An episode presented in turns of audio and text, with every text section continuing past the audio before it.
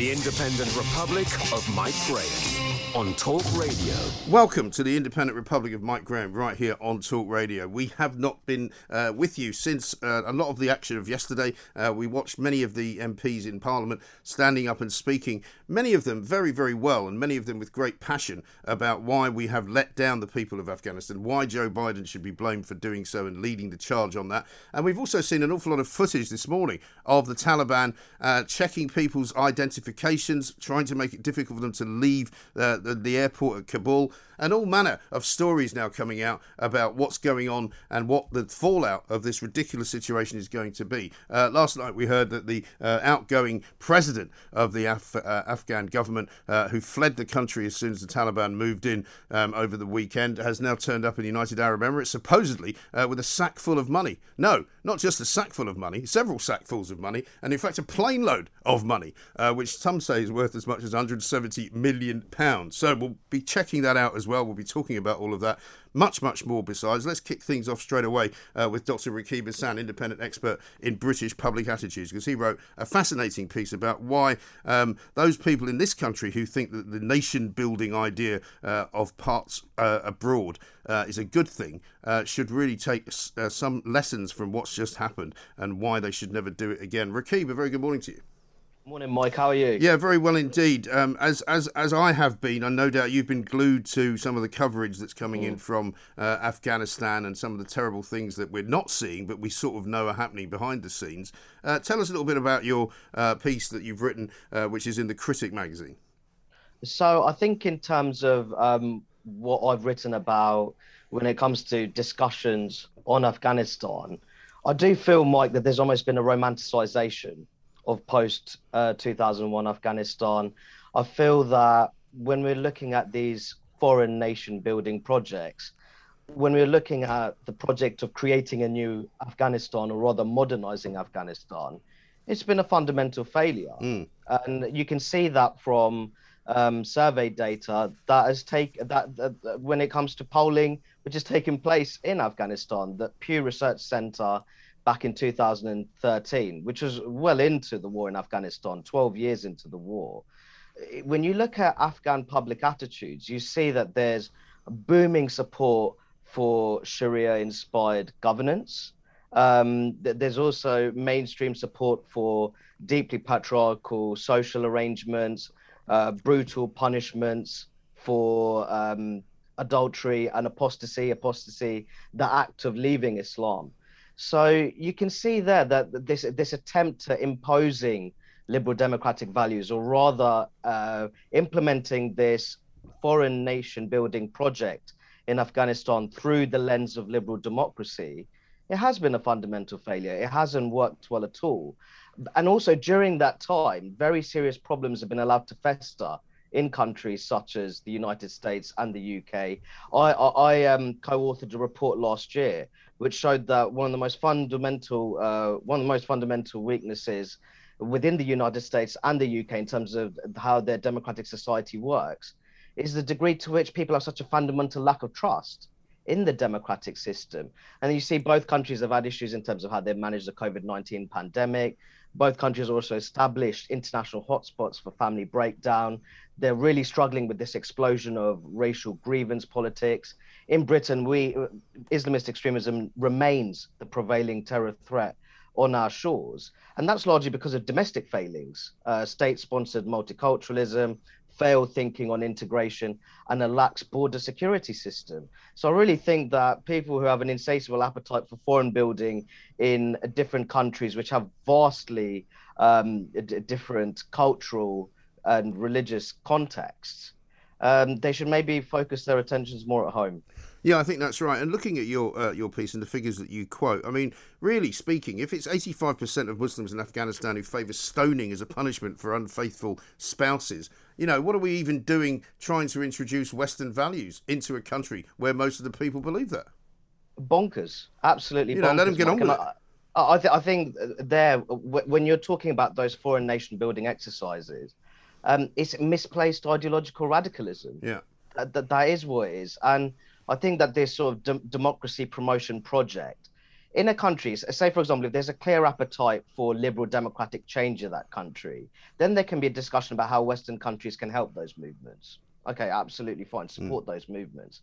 But Afghanistan it, was it was a very different case, and what you see with Afghanistan is that it remains a resolutely Islamist society, which has where there is comprehensive support for those patriarchal um, social relations and those kind of punishments for things such as um, adultery and apostasy. Yeah. So, what, what, I can only say that, that, those people who's who promoted that kind of um, nation building um, exercise, they need to they, they need to undertake a serious period of introspection. Yes, and it's interesting, isn't it? Because over the last few days, we've heard all sorts of different versions of events. You know, we've heard, for mm. example, Biden saying we can't have the war go on any longer, and his critics saying, "Well, hang on a minute, uh, there wasn't a war going on; uh, it was simply mm. an occupation, if you like, by U.S. forces, uh, many of whom had already been pulled out by Donald Trump anyway."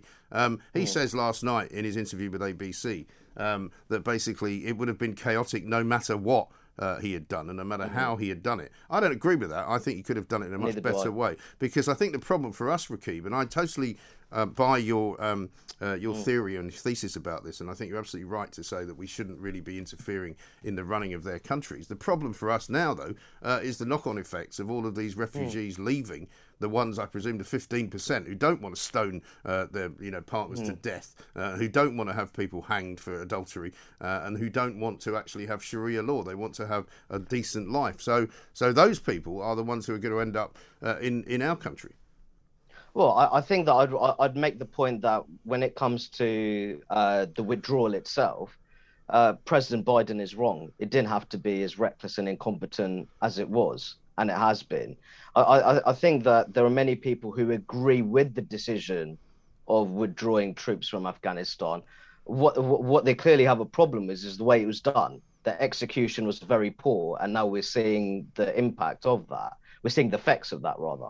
I, I think in terms of our refugee policy, I, I, think that we need to adopt a hard-headed approach if we are going to have a refugee, if we're going to proceed with this refugee um, settlement scheme, mm. you hmm. could say, um, in relation to Afghanistan. We have to learn from mistakes we've made in the past, Mike when yes. it comes to asylum and refugee policy because if that's not complemented with a, a robust social integration regime, um, extensive mental health, uh, comprehensive mental health support for people who have come from those kind of traumatic um, experiences abroad, then you're going to have a very serious problem. And I, and, and I do feel that British people um, who have reservations over refu- uh, over how refugee policy is implemented, they're right to have those reservations. Because the reality of the matter is, when you look at foreign national Islamist extremism in the UK, a notable portion of those individuals had a refugee and asylum background. And yeah. I think we should bear that in mind. Yeah, definitely. And I think, you know, the people of this country should be listened to when they are asked the question, but they're very rarely mm. asked the question. You know, are you happy with, say, I don't know, three or four hundred Afghan refugees coming into the local council, being housed, being given universal benefit, which is what will happen to them, uh, and, mm. and having their families join them and, and having their children go to the schools that your children go to? Now, it's not a question of uh, racism, it's not a question of uh, of, of anger. It's a question of space. It's a question of whether we can actually handle this many people. And we've got David Davis MP saying, mm. you know, 5,000, 10,000, 20,000 not enough. We should have 50,000.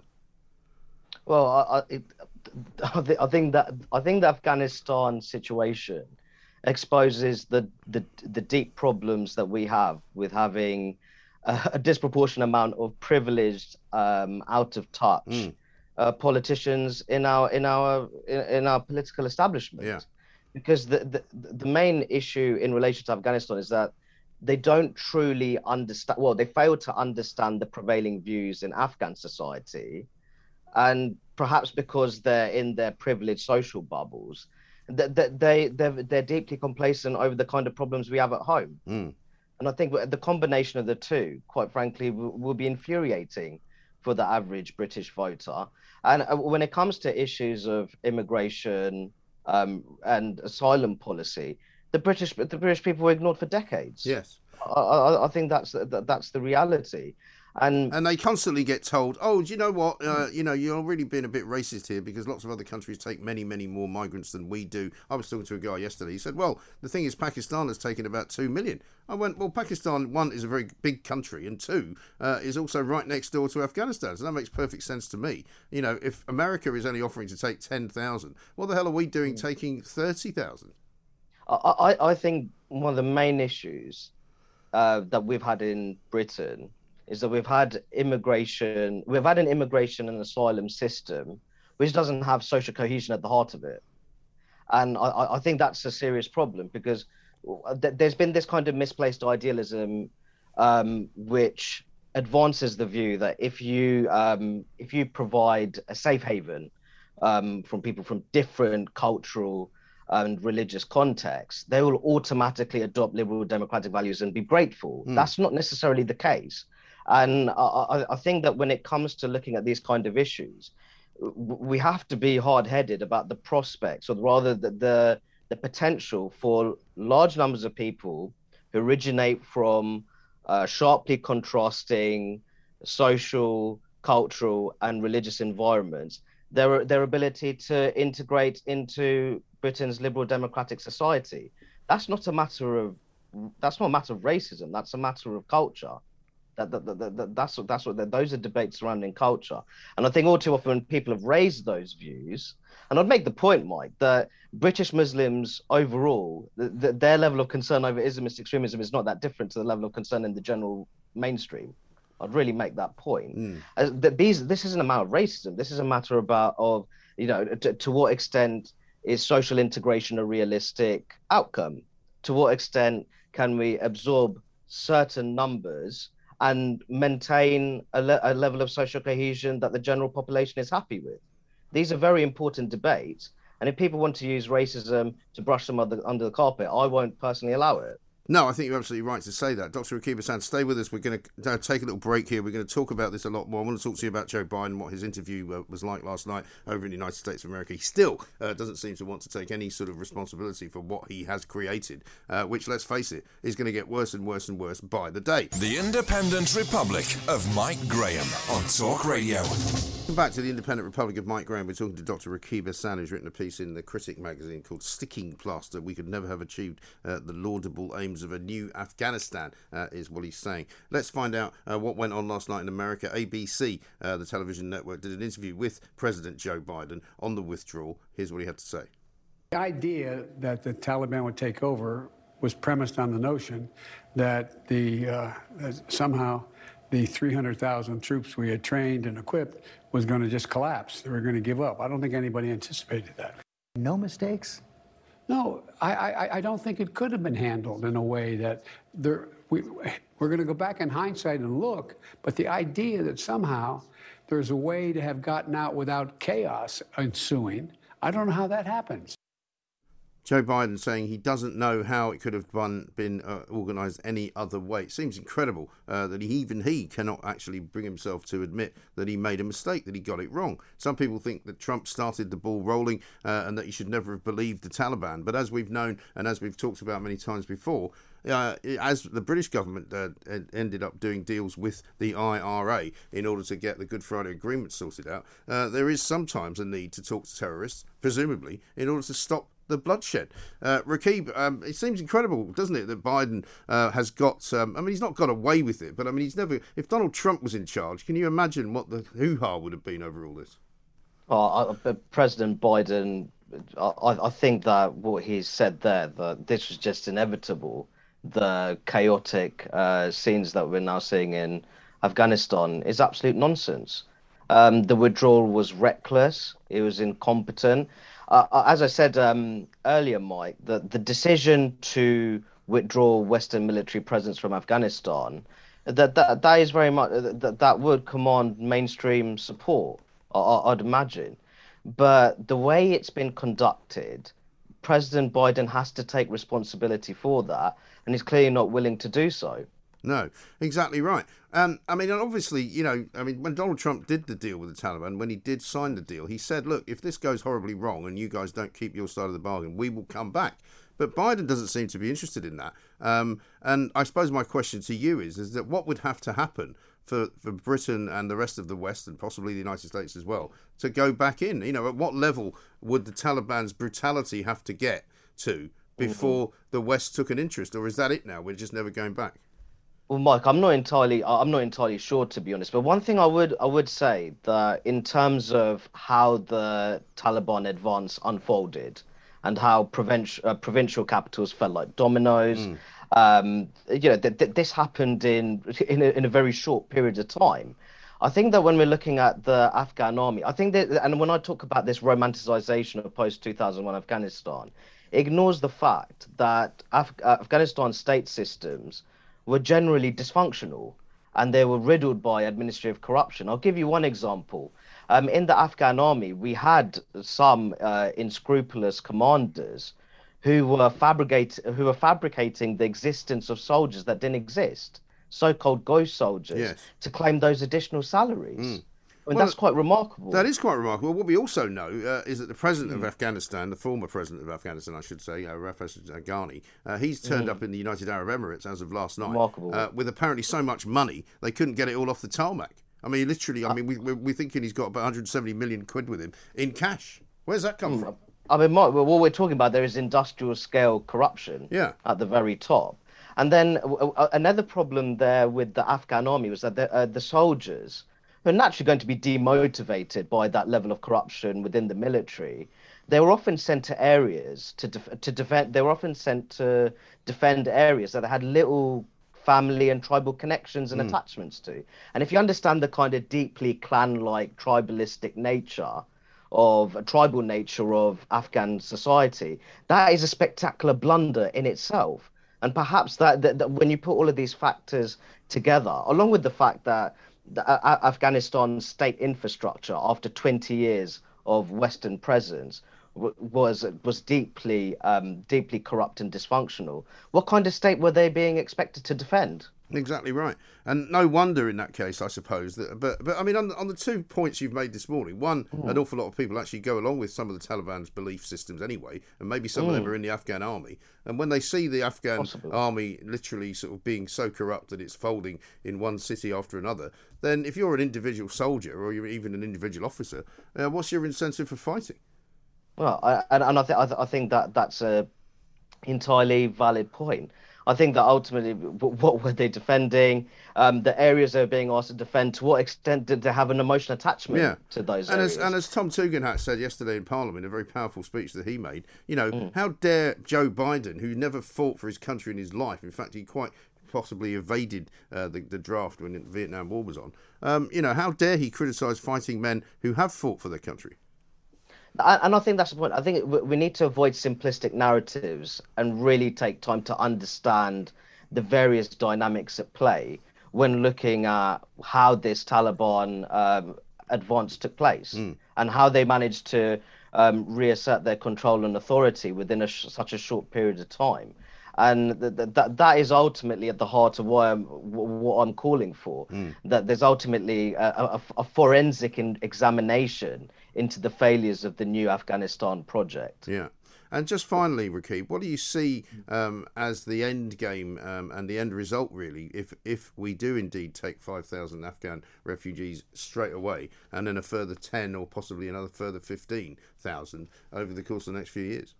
I think if we, if we were to proceed with those plans, I think firstly, women and children should be prioritised under any resettlement scheme. I, would really make that point. Mm. Um, and of course, people who uh, assisted uh, the British Army with its operations there in Afghanistan, they should be prioritised under such a scheme as well. Yeah. Um, but, but uh, again, I really have to make this point. We need to learn from the experiences of um, the past. That when we've had uh, when we've had refugee policies in relation to Muslim majority countries, um, which which are conflict-ridden territories, we have to be aware of the social risks that come with that. Mm. And if we refuse to learn from the, the past, then we're going to see very, very negative. What, what what we are going to see, we're going to see failed social integration.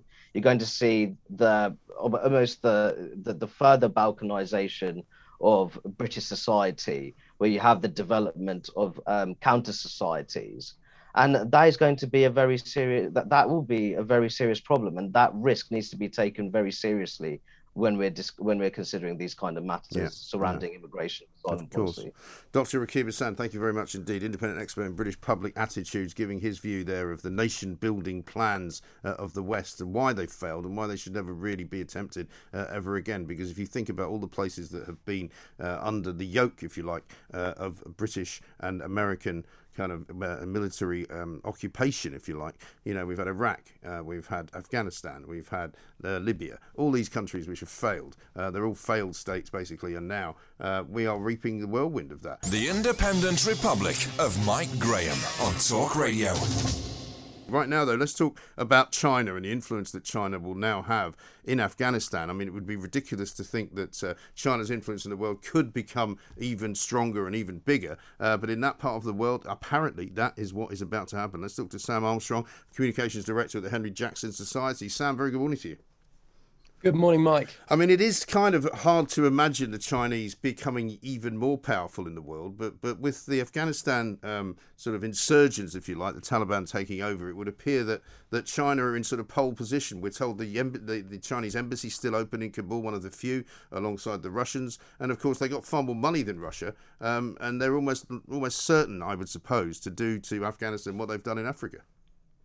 Yeah, look, it, Afghanistan matters for the China US Western world relationship for two reasons. The first is that look, they will control the country. Mm. We've already seen that they've been getting very into Pakistan through this uh, program called the China Pakistan Economic Corridor, which is an incredibly uh, big development project, all entirely paid for by the Chinese government. They really value it as access um, straight to the Middle East, where they can pump in oil without having to ship it via sea, which they worry is um, could be disturbed by uh, Western countries. Uh, and, and, then the second reason it really matters is because at the moment the West is going around to countries and saying, "Look, don't go in with China, don't deal with them. If there's ever trouble with them, we'll come and back you up." Most importantly, of course, in Taiwan, which China has long uh, had its eyes on those assurances now mean far less than they did at the beginning of the week. Mm. And you can see that because the Global Times themselves put out that this is China's propaganda global magazine. It said it said people of Taiwan recognize that if we invade, and in fact they said when we invade, uh, your defenses will crumble in hours, and the US will not come to your defense. So the West is looking pretty small right now. Mm. If you're a, a, a smaller country that's within the gaze of either China or Russia. Yes, that's right. I was hearing this morning, Sam, that the IMF is withholding some money which was currently uh, supposedly on its way to Afghanistan, something like 400 million um, pounds, I understand, and possibly some other money that would have come from the UN uh, is being withheld. But in a way, that kind of presents a new opportunity for the Taliban to just walk across the street into the Chinese embassy, embassy and say, you know, how do you fancy giving us half a million or half a billion dollars? Yeah, there's this there's this interesting uh, trend with Islamists that they are both uh, deeply ideological and nevertheless uh, thoroughly pragmatic, mm. and they'll deal in, with anyone. I mean, my favorite example is Imran Khan, who's the president of Pakistan, who's been lecturing the West for many many months about the scourge of Islamophobia but he's also all in bed with China. You ask him, well, how about the million plus Uyghurs that they've mm. got in concentration camps over there? He says, oh, well, we speak to them in private. Don't raise that. No, that's a conspiracy theory. You yeah. don't you don't want to know about that, hear about that, anything. The Taliban would be exactly the same. If you're paying them, uh, well, he who pays the piper calls the tune. Yes, exactly right. And Imran Khan, funnily enough, has been quite supportive, hasn't he, of the Taliban moves on recent days, and he's he's he's kind of he's moved full square away from what he used to be, which was a sort of bit of a playboy down the King's Road uh, with uh, various uh, members of the Goldsmith family, and he's now gone sort of full um, uh, Islamic fundamentalist, and he's now talking about um, how the West is and Western culture is like slavery. Yeah, that's right. He's become like the, the most uh, Islamist uh, world leader on the stage. Uh, there's a real questions about what Pakistani intelligence, what role they had in supporting uh, the Taliban, actually, and and we have a, a big question to ask there: that if Pakistan had a role in funding a terrorist organization that is uh, that has killed British soldiers, then why oh why oh why oh why are we sending them hundreds of millions of pounds a year in aid, our single biggest aid destination, Pakistan, uh, no questions asked to a country with a nuclear program that's funding terrorists that are killing British uh, soldiers out there in Afghanistan. We've got real questions to ask. It's uh, he's just one of the many people that touched the Goldsmith family over the years that seem to have now ended up in uh, in, in, in, curious positions of uh, ide- causing ideological trouble. Huh not least one of them being the Prime Minister's new wife. No, quite. Um, and one of the funny things as well about um, uh, the way that the world has kind of moved on its axis is uh, Ashraf Ghani last night turning up in the UAE, speaking of foreign aid, uh, with what apparently amounts to some 170 million pounds, uh, largely in cash, uh, brought on uh, literally onto the tarmac off a plane. They couldn't get it into the helicopter. There was so much of it. Yeah, and he's got this nephew, right?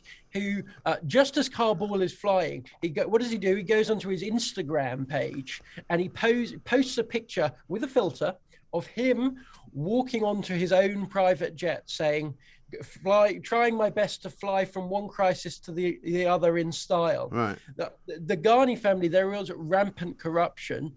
Uh, throughout Afghanistan, and for reasons of political convenience, we didn't deal with it. Yes. Now, there's there's a hundred different ways that we've got to take responsibility for what happened in uh, Afghanistan, but one of those is allowing a corrupt leader from one or other groups of the tribes to rip off the rest of the country, to not pay the soldiers, who then, surprise, surprise, weren't the best motivated when it came to fighting. Mm. Uh, and we were responsible for dealing with it, and we didn't. Yeah, exactly right. And and and what role do you think the UAE is now going to take in this, if any? Well, it's a really interesting question. So everybody sometimes looks at the Middle East and thinks it's all one uh, amorphous blob. It isn't. There's a lot of different tensions going on. And the UAE, most important thing to remember is it's it, Saudi Arabia, uh, Oman have all got a big problem with Qatar. Qatar has this uh, been very close with the Muslim Brotherhood, and I'm afraid he's been very close with supporting and harboring the Taliban for a very long time. So Qatar has won out by getting its people into Afghanistan. So I think what you'll see is the other countries in the in the Gulf region, the Middle East, beginning to push back against them, push back as far as they can against the Taliban, who they view as this dangerous new uh, streak of more radical uh, Islamist ideology that, that is actually very threatening to their own capacity to run what they want to do, which is run successful Western style economies. And interestingly enough, I was also hearing uh, today that there is some form of mineral that exists underneath the ground in Afghanistan, which is of interest to the Chinese, something that they're very much using at the moment and they're digging up from all over the world wherever they can get it. I'm not sure, I can't remember what it, what it is, but that kind of puts things into a different perspective as well because you always assumed looking at Afghanistan there wasn't much there that anybody could plunder, but apparently there is. Yeah, well, it's, it's one of these really interesting ironies that um, Afghanistan has almost no strategic use to us, yet we've spent 20 years of blood and treasure fighting for it. And the reason is it's because we were fighting for values and not our interests. And it, but it has enormous strategic interest to both China and Russia, which is why the Soviet Union spent so long trying to take it, mm. which is why China is now going to pour in loads of money. As I say, it's right on the oil route uh, that China would really like. Uh, there's rare earth minerals that China can use. Uh, I'm afraid to manufacture the, the high tech batteries that are going into the cars that we are building that are electric cars so that the planet doesn't warm up while we're taking the steps to cut the climate, while China keeps building 300 new coal power fired power stations. And then we question why it is that uh, we're the ones looking the losers at the minute. Unbelievable. You couldn't make it up, could you, Sam? Thank you very much indeed. Very informative, very interesting. Sam Armstrong, the Communications Director of the Henry Jackson Society, with all uh, the information that you will need as to why uh, everybody seems so interested in Afghanistan. Because when you look at it, you think, well, it's a sort of mountain kingdom. It's a place where nothing much grows. It doesn't look particularly um, uh, habitable in parts. You know, the cities are large, but you know, relatively, um, um, you know, non non-eventful, really. And suddenly, here we are with moves about oil, uh, interesting tales about electric cars and why you need the minerals in the ground in Afghanistan to build the batteries for those electric cars. So the climate change lobby are going to be involved. Meanwhile, there's men driving around uh, with guns on the back of pickup trucks looking for people to shoot. Amazing. This is Britain, and that is Afghanistan 2021. The world has become a very interesting place. Selling a little or a lot? Shopify helps you do your thing however you cha-ching. Shopify is the global commerce platform that helps you sell at every stage of your business. From the launch your online shop stage to the first real life store stage, all the way to the did we just hit a million orders stage. Shopify is there to help you grow. Shopify helps you turn browsers into buyers with the internet's best converting checkout. 36% better on average compared to other leading commerce platforms because businesses that grow grow with Shopify. Get a $1 per month trial period at shopify.com/work. shopify.com/work. Welcome back to the Independent Republic of Mike Graham right here on Talk Radio. Before we do anything else, let's have a listen uh, to Jacinda Ardern, who is, of course, the uh, Prime Minister of New Zealand, announcing the latest lockdown. But first, I want to assure New Zealand that we have planned for this eventuality and that we will now be putting in place that plan to contain and stamp out COVID 19 once again. Going hard and early has worked for us before. While we know that Delta is a more dangerous enemy to combat, the same actions that overcame the virus last year can be applied to beat it again. Well, it can be applied to beat it again, but uh, is it really worth shutting everything down because you've got one case of COVID, which apparently developed into about half a dozen or seven cases of COVID? It really does seem remarkable, isn't it? I mean, Jacinda Ardern was this woman who was painted as one of the greatest leaders of the Western world uh, of all time. I don't think that's going to be the case anymore, is it? Let's talk to Helen Dale. Hi, Helen. Good morning, Mark. How are you? Very well indeed. Very well indeed. I mean, I fail to see why anybody thinks that Jacinda Ardern is any kind of leader, never mind a good one, given her a complete and utter panic. And we're going to be talking about panic, uh, the panic pandemic later on in, in the show um, with John Tierney. Because, I mean, you can't say that she's doing anything other than panic, can you? This is the, and you heard it in the little clip that you just played, it's the zero COVID fantasy. Yeah.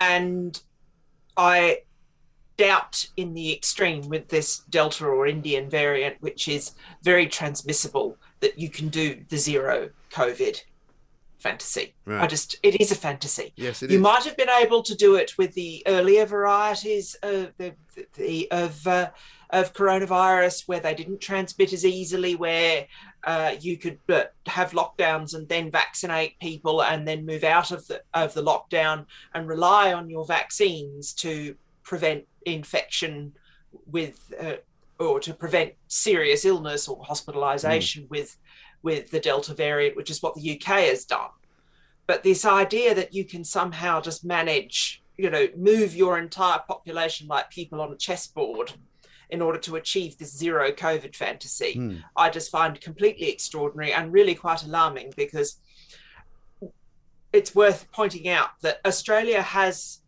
quite a strong authoritarian streak uh, hist- that goes back over some probably 150 200 years Mm.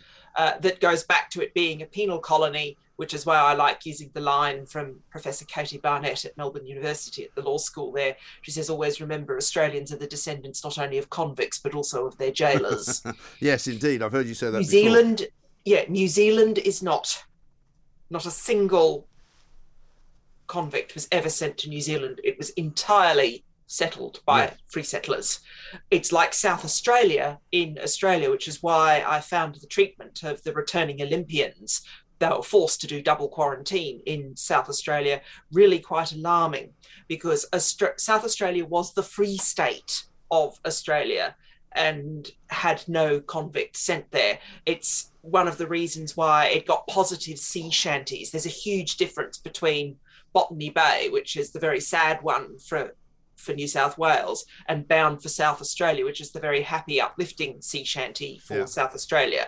Uh, so the history, it's also why South Australians have a different accent. Just look up Alexander Downer on YouTube and listen to him. You'll, it, it, the, the history is different. Yeah.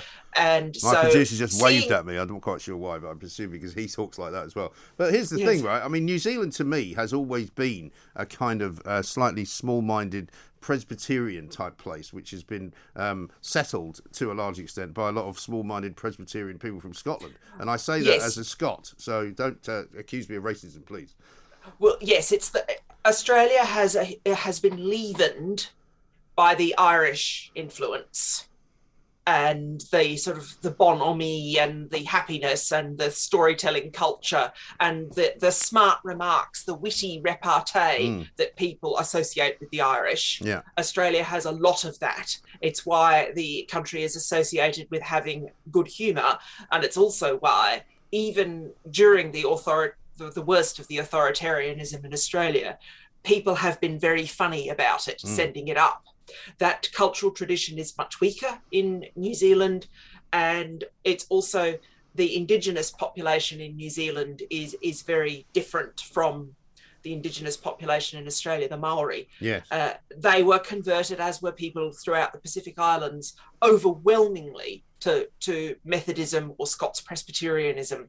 So they are conservative Protestants or have those cultural values that you associate with conservative Scottish Protestantism mm. in, in New Zealand. It is it's it's basically two ethnicities. It's the Pakeha, who are the Scots descent white New Zealanders by mm. and large, and the Maori, who are in the indigenous population, and then a significant percentage of people who are a mixture of the two. Yes. But the country is overwhelmingly conservative Scottish Protestant, yes. and that that, that and has come think, out. And do you it. think that as it is kind of at the end of the line, if you like, in terms of the travel business, you know, because you don't really go through New Zealand to go anywhere, you kind of get to New Zealand because that's where you're heading. And one of via the reasons, Australia, typically because yeah. of the distance. Yes. yes. But one of the reasons why um, they were able, I suppose, to, to continue and to contain COVID to a large extent because not very many people go through it. I mean, one of the reasons Dubai, for example, is still uh, considered to be um, a, a, red zone for to, to a large extent, even though that's been slightly melted down, is because it's a huge hub for people who come from all over the world and they go through Dubai. In the same way that Heathrow in London is a huge hub for people who come from all over the world. You know, so there's bound to be more cases, there's bound to be more incidences, there's bound to be more countries, rec- you know, sort of represented, if you like. Whereas New Zealand is relatively isolated, isn't it? That's part of it. It is helped by being an island or two islands, as you say. Yeah. And I will just make a little constitutional point here. New Zealand is a unitary state, like the UK. There mm. is no and there is no devolution at all between the North and South Island. So you don't even have something obtaining like the situation in Scotland or Northern Ireland or Wales, the other home nations. It is a it is a very traditional unitary state, which means when you lock down the North Island, you lock down the South Island Yeah. as well. Uh, so it's like the UK used to be, Even though it it was makes no sense. even though it makes no sense. Right. L- like it's like the UK used to be when it, back in the days when there was a minister for Northern Ireland and a Scotland office and no devolution at all. Well, there still And- is. and I mean, the trouble trouble for, for those of us who pay our taxes here is that there's still all of that, uh, but they've just added the other bit on. So don't worry, there's Yes, still a Northern Ireland minister, there's still a Scottish office, but now there's an entirely separate tier of government which has been invented by yes. Tony Blair. So that's what why that has happened in in New Zealand. But behind it all, uh, and so the isolation did help. Being an island helped. Being at the end of the line helped. But you have to acknowledge that one thing Australia and New Zealand have done for many decades very effectively on the back of their immigration and asylum seeker policies that both countries have is they're very very good at just welding the borders shut hmm. if they have to now that ability to weld the borders shut worked with the the alpha beta gamma varieties of of covid which were less transmissible hmm. it appears not to work and we now have the evidence of New South Wales, which is not just getting cases, now there are deaths Yeah. also.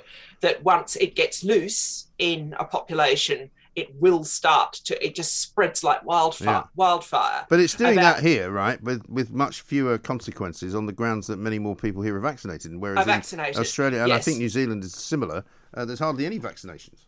Well, Australia is at the, at the is thirty percent fully fully vaccinated and fifty percent half vaccinated. Yeah. New Zealand, I don't know how many are fully vaccinated. I don't know how many are half vaccinated, but I understand it's twenty percent fully vaccinated. Yeah, the much, Australian vaccine rollout has become much quicker recently. Right. Um, basically because they've been scared into into doing it. And one of the things that has happened is some of is quite a lot of the vaccine hesitancy over AstraZeneca Mm. particularly in New South Wales has fallen away. And it's particularly fallen away in hotspot areas because people have seen their relatives die that is that has been the thing but the the problem behind all of this is you've still got this rhetoric, particularly from health officials, even though it's obviously impossible. You had I, I was I, I, get a daily update from the Australian because I write for them. It's my home newspaper, and uh, they had something like six hundred odd new cases in New South Wales today. Right you know, and 70 odd of them were active in the community. You know, this is the thing. You, are not going to stop it. Give it up. No. You all you can do now is vaccinate the hell out of everyone and hope that you and just it will finish up going through the population the real concern and i might have to explain just a little bit of australian history here until now australia had kept coronavirus completely out of the remote Aboriginal communities. Ah. And you might think, well, why does why is that important? Why is that different? Now, as the Australian Aboriginal population, the Indigenous people of Australia, historically, and one of the worst aspects of, of colonisation when white man first went to Australia, is they had no natural immunity, not only to things like smallpox, like Native Americans did in the US, they had no natural immunity to colds and flu. Mm. So, influenza and coronavirus. So, there has always been this terrible fear that if it got into the remote Aboriginal communities, it could wipe them out. Mm. Now, this is an entire 40,000 year old civilization that is probably best known overseas for all for, for producing very fine athletes like you know the, the, the the particularly the rugby league and rugby union footballers mm. like uh, Mark Ella, um, uh, and also cricketers like Jason Gillespie. So producing outstanding athletes. But the other thing that it produces is that beautiful artwork. Mm. That lot that is very popular with all the dots and lines. And is it still the case then that they are, um, as a as a group, generally speaking, lacking in immunity? Then yes, they're vulnerable to mm. respiratory illness so, and the thing is, I saw a report in the Australian a few days ago that there was a case in Wilcannia, which is one of the remote communities. So there is a, there is a terrible fear in mm. Australia that the Delta variant will, will run wild in um, in the remote communities. And I saw an interview with one of the elders,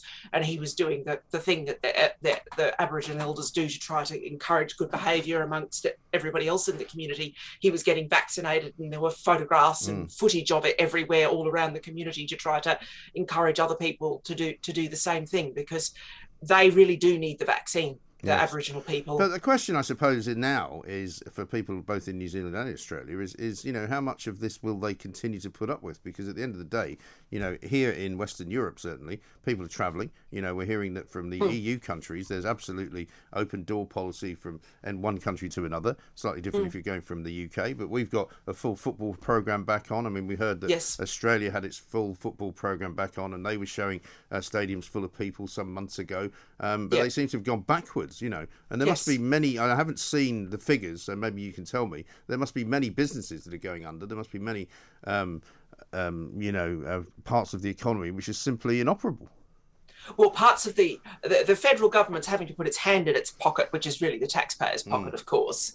And yes, you're exactly right. There are large parts of the economy that are inoperable, particularly in New South Wales, which is the largest state it, uh, with the largest economy, although not the largest export economy. The largest export are from Queensland and Western Australia, which yeah. are both still open because they produce the great bulk of agricultural produce and also uh, resources. Mm. So all of the um, coal and gas and so on and so forth tend to uh, and gold and diamonds tend to come from West Australia and Queensland. Yeah.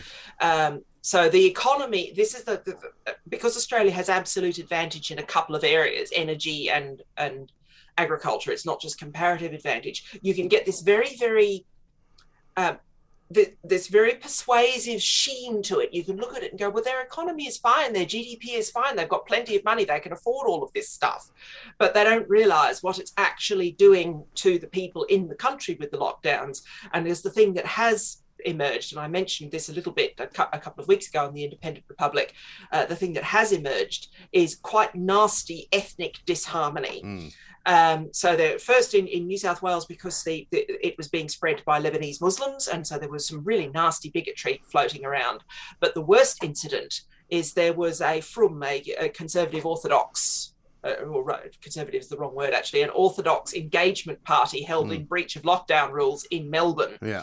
And we had the the the spectacle of a hospital employee at a major hospital in Melbourne, which shall remain nameless, uh, deciding to tell the world that, oh God, I'm so sick of lockdowns, we should have stuck all those Jews in the gas chamber, quote unquote. Mm. Yes, she's been sacked. Yes. And you might think, oh, that's a free speech well, issue. But no, you cannot well, have medical personnel um, treating people differently on the basis of their race. It's like people well, unfortunately, like, like many, you know, but like many things that have happened during this pandemic, lots of people have become much nastier than they were before. Some yes. of them have have kind of um, have said things that they should never have said. They seem to have mm. thought that somehow, because you're in some kind of a medical scenario, which they think is an emergency, you can say whatever you like. You can insult as many yes. people as you want. Yes, uh, we have. There has been a lot of that. And there's been yes. loads of that, which is terribly disappointing at the very least, and it's awful for so many people. But stay with us, Helen, because we're going to come back and talk a little bit more um, about the uh, free speech business, but also uh, about the left cancelling the left as ever.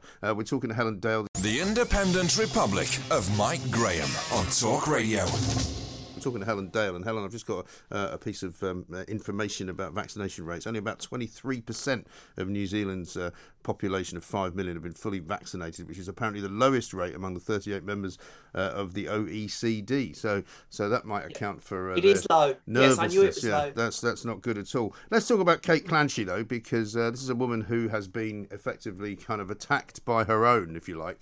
Um, yes. And the left, as we often know, uh, do enjoy sort of eating their own. She seems to have got into a bit of a, um, a spat with Philip Pullman, amongst others. Um, and he is another one who's come out and with some pretty horrible stuff over the course of lockdown. Um, you know, a man who's made a fortune out of his dark materials, uh, the, the, TV show, as well as the books that he sold in this country. Apparently hates Britain, thinks we should never have voted for Brexit, and continually you know, runs it down constantly uh, on his Twitter account. Well, I wrote a piece and I've just tweeted it and I've put it underneath the advertisement tweet that you've retweeted for about mm. the Kate Clanchy situation. But I wanted to make not just to put her story in context and explain what was going on there, I wanted to make a little historical point about this treatment, this attempt, treatment of people based on how they speak, putting words in people's mouths, mm. because it's not a new phenomenon. But what a lot of people don't realize is that it's a phenomenon that existed historically. And I have used the example of the French court under Louis XIV, Louis XIV and the Palais, the court at Versailles, uh, to explain it. What, what, what basically happened historically is that posh people set rules about how you were to speak to them. Mm. That's probably the, the, long and the short of it. And I describe in the piece, and I won't go into the detail here, the, how ridiculous they became at the court of Versailles yeah. and just generally in French society. And they did contribute. They were one of the things that fed into the reasons for the French Revolution. Mm. Now, what modern people don't realize is when you see someone who is really quite posh, and this is where you have to use a class analysis in Britain and not anything to do with, with race. If you see someone who is, to, to use the modern phrase, per, person of colour, yeah. um, who's a professor at a university, demanding that the college porter call them by their title, doctor or professor or that kind of thing, you are getting you you have a person of the same social class as the courtiers in France telling ordinary French people how to speak to mm. them. Yeah. So well, funnily enough, we're going to have a conversation about this in the next hour with uh, with John Tierney because he's uh, named them the laptop class, which are the people who kind of you know got their uh, got their knickers in a twist about COVID and decided it'd be a great idea to lock everybody down because they could all work from home and they'd be quite it's happy. Great for them. And it's yes. not a problem for them and they can sit around having a go at London, criticising Londoners in tiny flats for going to the park. Yes. yes, exactly. I remember this. It was not. It was. It was all the bits of, of the British class system not for export is is the way I would like to right. put it. Um, so when you get people who are really quite exalted and a, quite a long way up the tree and have plenty of money and very good lives and nice big gardens and all of that kind of thing, telling the college porter or telling the BA cabin crew how they're to be addressed it's a demand for cap doffing. Hmm. Now, this is something that we had really, really uh, ugly debates about in the United Kingdom in the 19th century. And eventually, it is what fed into things like the people's budget. It fed into reforms to the House of Lords and their inability uh, and preventing them from blocking money bills and so on and so forth. And the reason for it was because no, we have made a decision as a country. We recognize we have a class system, and this used to be the work of the Labour Party. It seems to have disappeared now. And we're not going to go around and tell other people how to speak based on what social class they're in. Mm. Now, what is being directed at Kate Clanchy, the writer, from her own side, is very much a species of the same thing. I am going to, it is people setting themselves up and saying, I am going to tell you, Kate Clanchy, a professional writer, how you are to write about me, how you are to portray me, and how you are to speak. And I'm sorry, as far as I'm concerned, there is only one reasonable response to that kind of behavior because it is so snobby and class based and it involves the conjunction you know of uh, it involves telling the other person to develop an interest in sex and travel. Yes, indeed. I'm thinking of- this I'm thinking of is the two thing. words. The yes, second I is know. off. This is the thing, and I mean, it's not that different really from Lord Digby Jones having a pop at Alex Scott for not speaking uh, in the manner that he thinks she should speak if she's going to be on uh, broadcasting networks. But we're out of time, unfortunately, Helen, so we're going to have to pick it up another time. Helen Dale, uh, writer, lawyer, and political commentator. There is a terrible snobbery out there uh, in this country, always has been, and it's not always necessarily now from uh, the posh classes down to the working classes. It's more to do with the sort of the middle classes who think they're cleverer than everybody else. There's an awful lot of this going on, particularly in London, uh, where people work in quite well-paid jobs and they can work from home and they don't have to go out and meet anybody. And quite often they don't go out to meet anybody. They don't really like anybody else. They actually only like their own company, and they have become uh, what can only be described as the laptop class. And we're going to talk to John Tierney, uh, an American writer, about that coming up in the next hour because he's written a great piece about the panic pandemic and why it was that almost every country in the world panicked and immediately locked everything down in the same way that Jacinda Ardern is currently doing in New Zealand, even though they didn't have to. But they did because they could, and then they continued doing it. And they are still doing it in some parts of the world. So we'll be exploring all of that. The Independent Republic of Mike Graham on Talk Radio. Let's talk now uh, to Ben Habib, CEO of First Property Group, co-founder of Unlock, former Brexit Party MEP, of course, a man who knows uh, a thing or two about what's going on in Afghanistan, and he's going to be telling us what he makes of the situation currently. Ben, a very good morning to you. Good morning, Mike. You've obviously got um, some experience as a re- reasonably frequent visitor to Pakistan uh, as to what's been going on, I suppose, in that part of the world. Did did the events of the last weekend surprise you at all? Not at all. Actually, I've been saying since the beginning of July that there's about to be an imminent takeover of Afghanistan, of Afghanistan by the Taliban.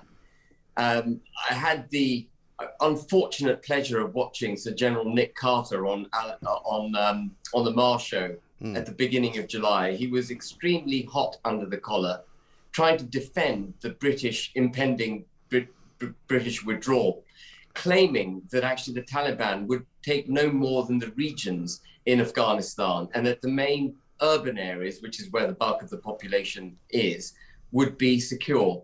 But that was about the daftest bit of thinking I've ever heard expressed um, as far as the military campaign goes. If the regions of a country are lost, the cities become nothing other than besieged entities. And it was predictable right at the beginning of July that the Taliban were going to prevail and take Afghanistan over very, very quickly. I saw in the, in, in the Commons yesterday some debate over whether our military intelligence was wrong. It had nothing to do with our military intelligence.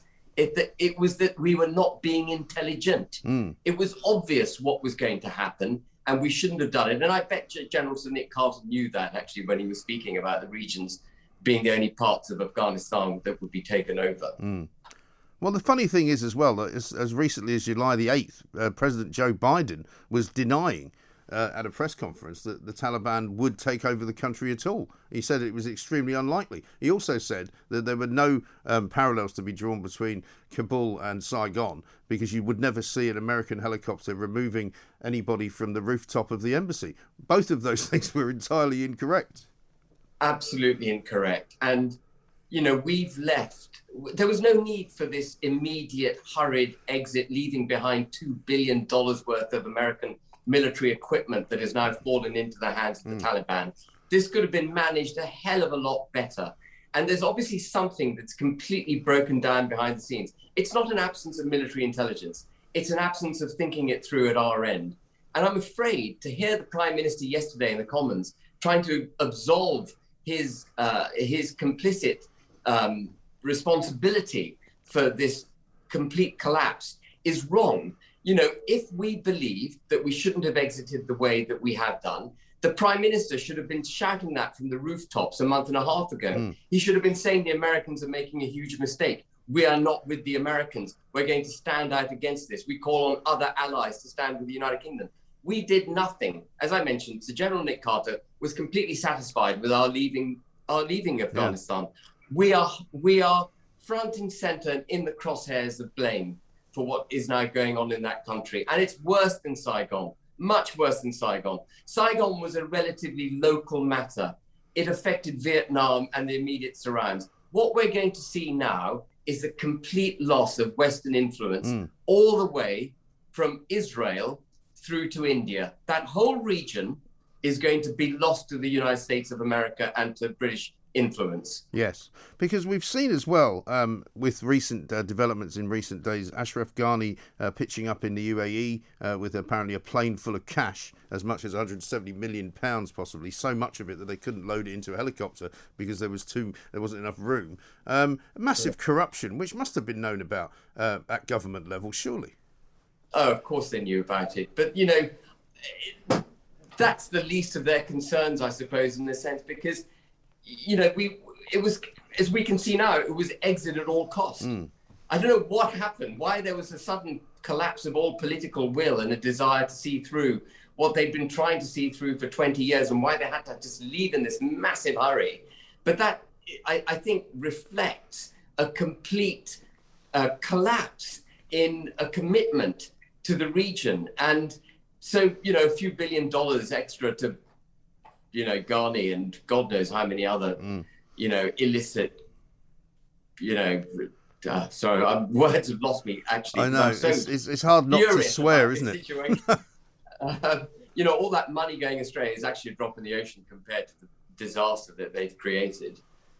It really is extraordinary. And now, of course, we will reap, uh, unfortunately, the uh, the results of this foreign policy failure because not only uh, will people die in Afghanistan, and not only will women suffer and children will suffer. There's already punishment beatings being handed out. You know, this newfound kind of gentler, kinder, um, kinder Taliban, for me, is not really anything that we should be taking any account of whatsoever. Uh, but now we've got people uh, like David Davis saying, never mind taking 5,000 refugees, we should take 50,000 it's not about taking refugees. It's never about taking refugees. You don't solve problems abroad by welcoming everyone who's had trouble into the United Kingdom. You mm. can't do it. No. What we need is a political settlement for Afghanistan that is sensible for Afghanistan and for Pakistan. People aren't talking about Pakistan, but Pakistan is a much more geopolitically important country than Afghanistan. It has been variously relied on and admonished in the campaign that the West has fought against Afghanistan. And it is Pakistan that's going to pick up the bulk of the cost of this complete collapse in Afghanistan. Pakistan already has over 3 million Afghan refugees in it, mm. bringing with them the drug trade, militant Islam, their bad ways. And this is the message that the Taliban are going to put forward. The message is going to be that by the grace of God, we have defeated the Americans. Mm. God backs the Taliban. The right way forward, therefore, is for those people who are dispossessed in Muslim nations to back the Taliban. And it is a very, very powerful message. They will all be saying, Allahu Akbar. God is great. The Taliban are backed by God. They will garner support in a way that was not possible before we left with our tails between our legs. Yeah. And I don't think the Commons even began to discuss that yesterday. The very strong message that will go out from the Taliban, recruiting through Pakistan, through the Middle East, dispossessed Muslims who want hope in life and will see the Taliban now as their way to get revenge on this American oppressor that has bombed bombed the region to smithereens for the last 20 years. It, nothing could be worse for Western foreign policy than what we've done in the last month. Do you think, Ben, that it's a case of the West becoming too soft over the years? Because, you know, there may have been bombing campaigns, but they were never really uh, aimed at wiping out the Taliban. They were sort of aimed at scaring people out of caves and trying to figure out where people were. It wasn't as if there was a kind of a, a war going on against the Taliban specifically. And so yesterday, you're quite right. It was quite moving in parts. Some of the speeches were, were very heartfelt. But I felt at the end of the day, as much as um, uh, it was quite a, a, worthwhile exercise, they didn't really make any decisions. Boris Johnson looked generally a bit bewildered by the whole fact of a very full uh, House of Commons chamber for the first time since the pandemic started. And you wonder what he does next, because at some point, presumably, there will be calls to go back in, and he'll have to decide whether he wants to do that. Oh, we, we can't go back in. The Taliban's grip now in Afghanistan is going to be stronger than it was in 2001. To go back in now would involve door to door fighting through the cities of Kabul, Herat, etc. It would be bloodshed on a scale that we would, the 457 brave soul, British soldiers that died would be belittled in number mm. by the number that would have to die in order to take Afghanistan now. There is no way we can go back into Afghanistan. Um, Afghanistan is lost to the Taliban. And with it, we will see Pakistan necessarily having to befriend the Taliban because it's at their doorstep. We will see this cry going out from the Taliban to Muslims in the region. And we will see a movement away from looking west towards the east. And China, by the way, is mm. going to absolutely capitalize on this. China doesn't seek, as we do, to export our ideology, our democracy the biggest mistake I think we made in Afghanistan was going in and upsetting their ecosystem. Mm. We should never put boots on the ground. We should never have tried to civilize them in our way, trying to change. It became a it became a battle between our ideology and their theology. And God is a massive motivator. You know, you have to understand that God for these people is a much bigger motive than going to school yeah. and the education of women and and transgender rights, which is what we fuss about all the time in the yeah. West and so on. And so our ideology was always going to lose. Theology was always going to win. And we have just trashed our reputations in the Near and Middle East by, by this withdrawal. I can't tell you how damaging it is. It's mm. utterly, utterly disastrous. And the Prime Minister is complicit. He cannot say that it's oh well, what what what could we have done? The Americans pulled out. In saying that, what he's effectively saying is that the United Kingdom is nothing more than a lapdog mm. to the US. That we bit off more than we could chew in Afghanistan. That we should never have been there in the first place because actually we didn't have the muscle to stay the course. And of course that may be right, but all he's doing is admitting a complete foreign policy disaster, yeah. Which this government was responsible for. Sure. Um, and he's also you know, given he's also given uh, any other nation that wishes to do the same thing pretty much carte blanche to go ahead and do it because nobody in the West will do anything about it because at the end of the day, you know, if you're fighting a force like the Taliban who are willing to do almost anything to win, then you're never going to win by being fair, are you? No, you're not. I mean, we've given we have absolutely put up the white flag, and people will be using it against us now for years to come and we, you know, we, we we live in a news cycle where the humanitarian crisis, which is what's dominating the media waves at the moment, will wane, and our interest in the humanitarian crisis will wane, and we'll forget about it probably faster than we all think in the next mm. two or three weeks. But the geopolitical implications of what we've just triggered will go on for years. Pakistan will become more China centric, it will receive more money from China, it'll befriend the Taliban, their militant form of Islam will take much greater root. We will have much more terrorism to contend with in the West. We will have greater refugee crises coming through from the Middle East into Europe and therefore to the United Kingdom. And we will pay a very heavy price for our withdrawal. It's a terrible uh, scenario that you paint, but I can't disagree with you, Ben. Thank you very much indeed. Ben Habib, uh, CEO of First Property Group, uh, co founder of Unlocked, former Brexit Party MEP. You can't really argue with anything that he said. There's no doubt that this is a disaster. There's no question uh, that we put up the white flag. There's no um, argument whatsoever that um, we should perhaps have been a little bit more robust uh, with Joe Biden with the American policy to pulling out before everybody had actually left. Because don't forget, there are still people there. Uh, the front pages of the papers today are still full of pictures of people who are trying to get out of Kabul uh, but can't because the grip of the Taliban around Kabul airport is tightening and it's getting harder and harder to get inside um, the airport itself, to get on a plane, to fly out. And it's an absolute shambles, a shocker, dreadful. The Independent Republic of Mike Graham on Talk Radio.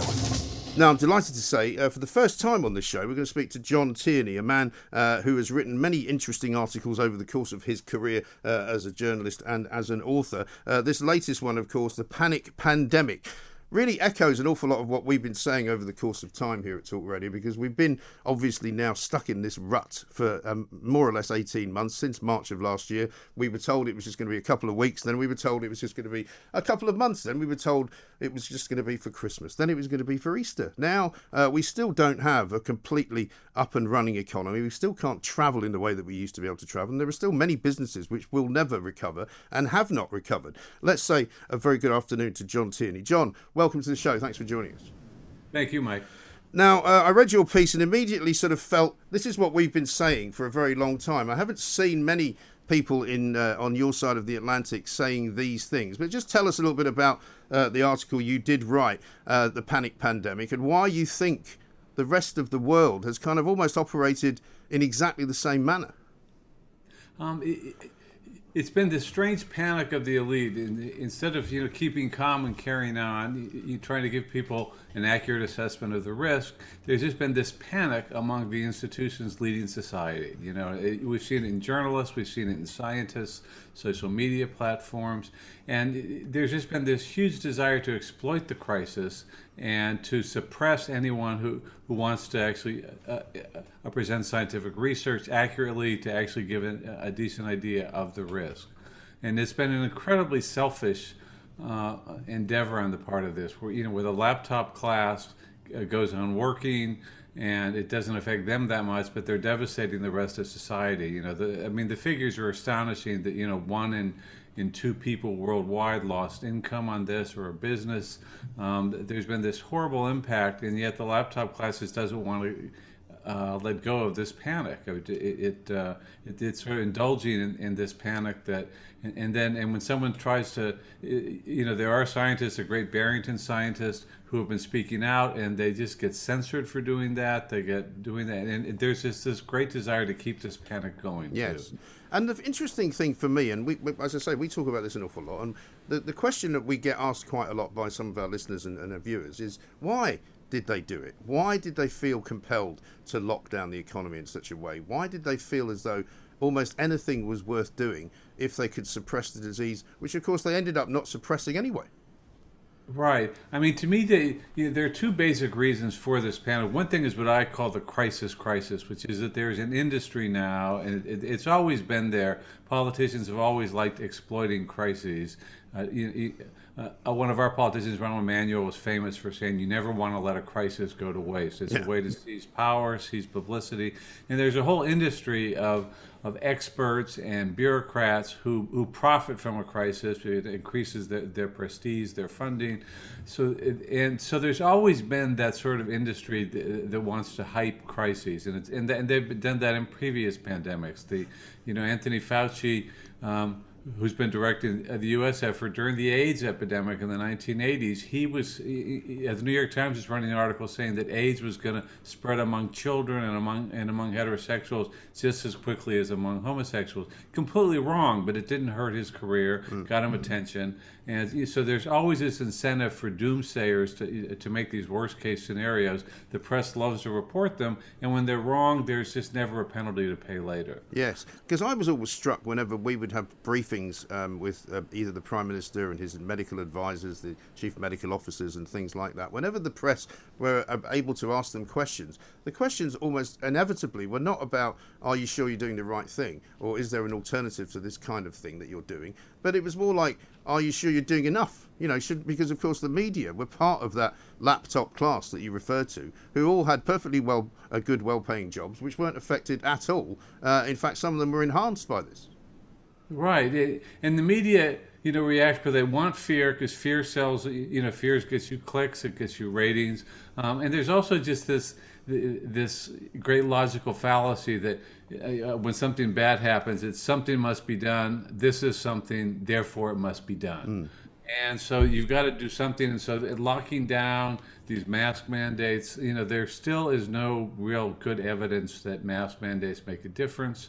There's, there's certainly no evidence that lockdowns have made a difference. You know, we've seen, you know, in places like, you know, Florida, uh, Sweden, Finland, Norway, they, you know, they have um, not done the mask mandates. They've kept schools open, and they've done better than the average in Europe and the United States. And, and yet we just ignore that evidence, and people who try to point it out that we've got to keep this panic going. And right now, there's still no evidence. I mean, the Delta variant is more infectious, but there isn't evidence that it's more deadly. It's not. It's not killing children more than the other one did. And yet, in the U.S., we're about to, you know, reopen schools here with masks for the kids. And um, I've been censored by Facebook because you know, I've reported on. There's lots of evidence that that masks are harming children. That, that, you know that it, it, hurts their learning, hurts their social development. You know, there's all these uh, these pathogens that you, you know that uh, that accumulate on the mask, and yet uh, the response was Facebook labels my article partly false. For no, you know, basically mm-hmm. it, it, goes against the narrative. Yes, and, and, and we've had so much misinformation now coming from our officials. We have you know, Fauci and the CDC trying to tell people that the Delta variant is going to be worse. No evidence of that, but you know they don't get censored, but anyone who questions it does. Yes. Well, I remember watching a press conference. This was a couple of weeks ago before Jacinda Ardern locked down the entire country again because of one case of COVID. She actually said, as, a, as an elected prime minister of a country, she said, you should not believe any information unless it comes from the government only the government has the right information on COVID. And you're thinking, what sort of world have we suddenly found ourselves living in? Because I've similarly, like you, been uh, been been given warnings on Facebook. I did an interview, as I do quite regularly, with Peter Hitchens, uh, Christopher Hitchens' brother, uh, who's been a very much of a lockdown skeptic, if you like, throughout all of this. And yeah. you know, they gave a little warning that said some of the information in this um, um, article may be misleading. And I'm thinking, you know, between us, we've got probably, you know, upwards of, I don't know, 60 or 70 years worth of journalistic expertise, you know, and some guy in Sacramento uh, uh, in, the, in the Silicon Valley is, is flagging it up as dangerous.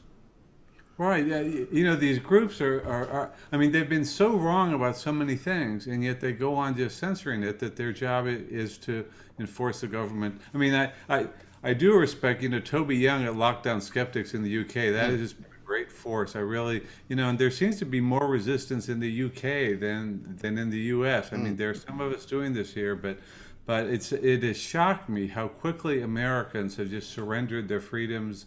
Uh, you, know, you know, certainly uh, and this idea of zero COVID, that, that we should do whatever we can and give up any uh, uh, free speech, give up freedom of association, just to please the, this sort of these panic mongers. Right. And Joe Biden, who over the, the Afghanistan debacle is proving himself to be not exactly the world's greatest president that America's ever had. I remember him calling the uh, the Texans and the Floridians Neanderthals because they didn't want to wear masks and they were quite happy to go about their business as free Americans. Right. It's it's no, and, and and the media is doing this again. You know, last summer.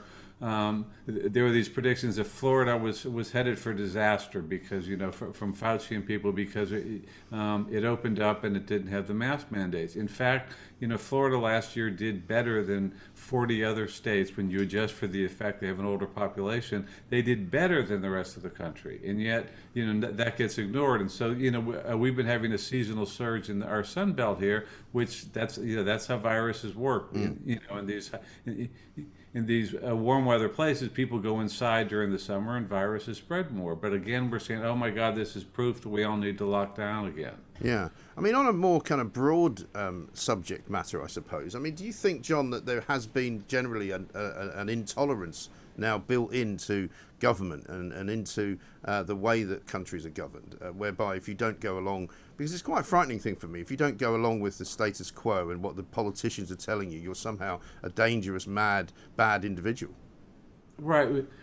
Um, well, I've written um, Ad City Journal about what I call the left's war on science, which mm. is that, you know there is this t- you know the, the, progressives for you know ever since the original ones last century have had this dream that we're going to have a society run by expert social engineers. Yeah. They know better than us, and of course this has led to you know horrible things around the world but it's come back now. And and even before the pandemic, the left in the in the U.S. and in the U.K. had mastered these techniques for canceling people, for censoring, for silencing anyone who questions leftist orthodoxy. And and and there's this uh, this pretense that we're following the science. Well, no, they're not following the science. They're seizing on a leftist version of science mm. to justify policies that they want to do. And anyone who objects and says, "Well, actually, that's not what the you know sci- there isn't believe in science. Science should be a constant question of debate and, and questioning, and yet it's supposed to be no." We know what the science is, and it justifies our policies. Mm. And this, and, you know, and these uh, these tactics for silencing dissent and punishing you know anyone who questions it they were in place before the pandemic but the pandemic as jane fonda said was god's gift to the left it was a great way to go after donald trump it was a great way to consolidate power and do lots of these sort of policies that, that in expanding the government the way progressives want mm. to do it and isn't it interesting as well that many of the things perhaps that you were saying and that we were saying last year have now turned out actually uh, to be being now said by what you might call the mainstream uh, of politics and the mainstream of the media, such as the leak uh, in the lab in Wuhan, uh, which was poo pooed as some kind of conspiracy theory, uh, such as, for example, the fact that all of these models that they put together in SAGE in this country, and I'm sure in, uh, in the White House over where you were, which might, you know, predicting things which never came to pass. Um, the mask uh, studies, as, as, you say, which which have, have, have, proved to be at least inconclusive, if, if, if, nothing more than that. And so much of what we were criticised for saying uh, is now accepted as normal. Right. Well, well, it's accepted in some circles, but know, by people who actually look at the data yeah. and dispassionately. And you know, there are tens of thousands of scientists and doctors who've signed that Great Barrington Declaration, saying saying all along we should have focused protection on the elderly. That's you know that's who this virus kills, and yet by by these general lockdowns imposing you know widespread harms on everyone and, and you're not protecting you know places like New York uh, New York State where I am they were so panicked by these projections you know from Neil Ferguson's group that uh, and, and from others that the hospitals are all going to be overwhelmed that oh my god we've got to empty the hospitals and put covid patients in nursing homes and we had tragic results whereas you know in Florida for instance you know they they actually did pay attention to science as opposed to panic monitoring. they focused there on elderly people.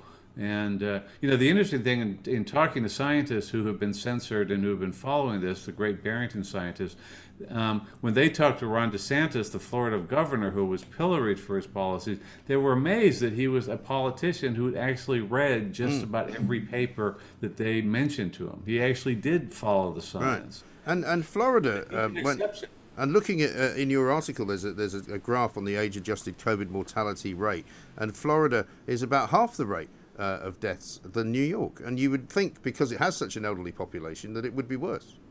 Right. When you adjust for the age, Florida did better, you know, than every other large state in the, in the U.S. Much better. California locked down forever, mask mandates, everything. Florida did much better, not just at preventing COVID deaths, but also at preventing excess mortality. I mean, that's been the awful thing about these lockdowns is the people who have died from drug overdoses, the, uh, the you know these deaths of despair, and we're and and we're going to be paying the price for that for years to come. People who miss treatments, people who um, who end up succumbing to despair because they've been hurt so much financially mm. by this. Yes, and I mean every day we still get read out by the big uh, TV networks here. This is the number of cases. This is the number of deaths. You know, they've never done this for any other illness. And quite frankly, you know, we, as I'm sure you do, have a far higher number of people dying in this country every single day, around about 15 to 1600 a day. Uh, far more, like 15 times and sometimes 20 times the number of people who are dying from COVID. But we don't list that because it's not important enough. Right. I mean, it's it's sort of pure. Uh, when you put people in charge, you know, as supposed experts, when you put them in charge of policy, they have such a limited vision. I mean, you know, what what Fauci and, and what and what Sage is, their mission is uh, we want to keep the case count down because that looks better for us. Mm. That, that's what we have to do every day. And they're so obsessed with that that they ignore the other deaths that are going on. They ignore all the collateral damage. And this is where political leaders cannot say, "Oh, I'm going to follow the scientists and do whatever they say." The scientists, a scientist like Fauci, does not have the perspective to take, you know, to do, and, and they don't even pretend to do a, a cost benefit analysis. No one says, well, by doing these things, well, um, the benefits will offset the harms. It's simply no. Our only goal in society is keeping COVID cases down. Yes, exactly. And all that we've seen really is a complete degradation of the NHS, the health service in this country, where people can't still uh, get an appointment to see a general practitioner, a GP, a local doctor, because um, they think you might be sick. And it's like, well, hang on a minute. You're a doctor. You're supposed to see sick people, but they don't want to see you. You can't get into the surgery. Uh, you can't get an operation. There's a waiting list of five and a half million, which the health secretary has said could grow to 10 million. Um, what about the, um, uh, the the thoughts that some people have, John? That the only way out of this is for the public to kind of lead the way rather than to be led by politicians. You know, there are some people in this country who believe that, but there are some who also think that we'll never get the old London back, the old busy, you know, full of office workers type city scenario any longer. Well, I think cities do have a way of coming back. You know, I mean, New York was predicted it was going to be over after you know after the attacks of September 11th, Yeah. and New York came back. But I I do um, I do th- think that the, probably the best hope at this point is um, in punishing politicians who do this. I mean, you know, in California, there's you know, no one expected the governor to be recalled, and we don't know what's going to happen. But if he is actually recalled from office, it'll be in large part because of anger at what the lockdowns have done to California. And I think if politicians start getting punished for that, and we start rewarding politicians like Ron DeSantis in Florida who actually have taken a rational approach to this, maybe that will send a message. Um, but you know, the great fear is, that the um, lockdown fanatics, you know, like Fauci and, and, the, and these others, they still they're not admitting their mistakes. They're censoring anyone who dares to point out that they, that they've made a mistake, and they see this as a precedent. I mean, right now, you know, we already have some of our public health leaders saying, "Well, the masks have got to stay beyond COVID. Now we've got to have masks during flu season. Children are going to be wearing masks forever on this." And um, I do very much worry that we're setting a terrible precedent, and I hope that voters do, that the public does react to this and punish politicians who have inflicted so much damage on it. Well, I would say that they should remember that we elect them and we pay them and we supply them with money and power in order to do what we wish for them to do on our behalf, not the other way round. Exactly, and and you know, uh, politicians are supposed to, you know, they're supposed to be leaders who are taking every, who are looking at the big picture. You know, yes, maybe you know, mask, um, the mask harm children for very little benefit. You know, you know, for no demonstrable benefit, and th- they should be looking at that instead of just what can I do to keep the, ca- you know, to make it look as if I'm doing something against this epidemic. Mm, absolutely. John, great to talk to you. Thank you very much indeed. John Tierney, there, author of The Panic Pandemic, published in the City Journal in the New York uh, uh, area and also all over the uh, internet as well. I'll put out a, a, a link to it so you can read the piece. It's very good. It's all about what we talk about here every single day when it comes to COVID and the restrictions and why the lockdowns for us, in many cases, uh, were not necessary at all. Talk radio across the UK, online, on DAB, and on your smart speaker. The Independent Republic of Mike Graham on Talk Radio. If you enjoyed that, be sure to catch the whole show 10 to 1 Monday to Friday on Talk Radio via DAB, online, or via the Talk Radio app. And if you have an opinion on the stories we cover, we'd love to hear from you. Call us on 0344 499 1000 or tweet at Talk Radio during the show to have your say. Mid morning with Mike Graham. Talk Radio.